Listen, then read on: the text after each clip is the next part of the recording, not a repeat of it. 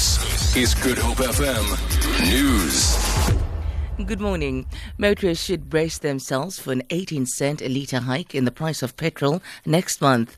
Petrol has increased by over 1 rand a litre in the last two months, and CEO of Debt Rescue Neil Roets says they will have a knock-on effect on the prices of all other commodities. He says food shortages caused by the drought have worked their way through the economy and further increases can be expected.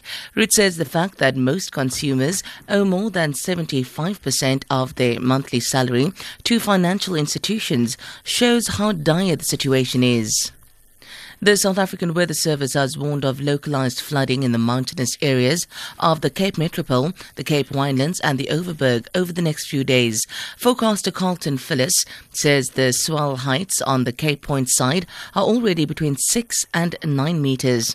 He says the cold front is expected to start to come in today and subside later on Saturday. We have quite an intense, uh, well-developed frontal system on its approach, and it will reach us by about Thursday evening uh, in terms of its rain and uh, we, we expect that uh, um, also cold to, to be associated with this frontal system, localized flooding possible, and gale force winds, especially in the coastal areas, strong interior winds are expected as well as very rough seas.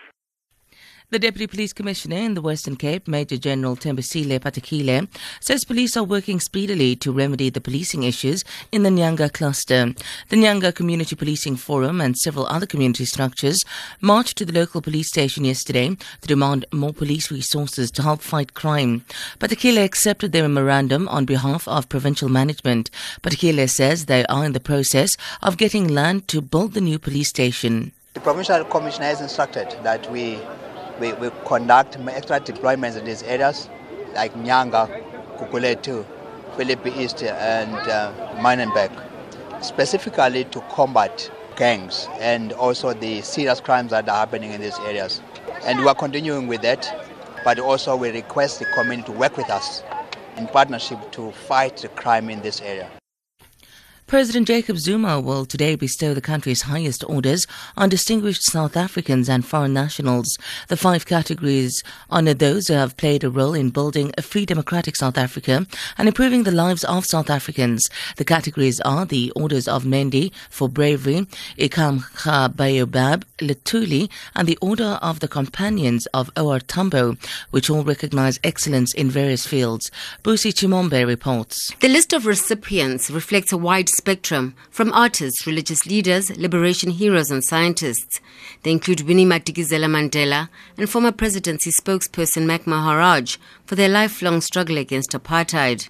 Musician Tom Chauke will be honored for the development and promotion of Xitsonga traditional music, and Professor Helen Rees for her contribution in the field of medical research and giving hope to communities affected by HIV and AIDS. Posthumous honors include Benedict Vilakazi for his role in the preservation of, of isiZulu culture.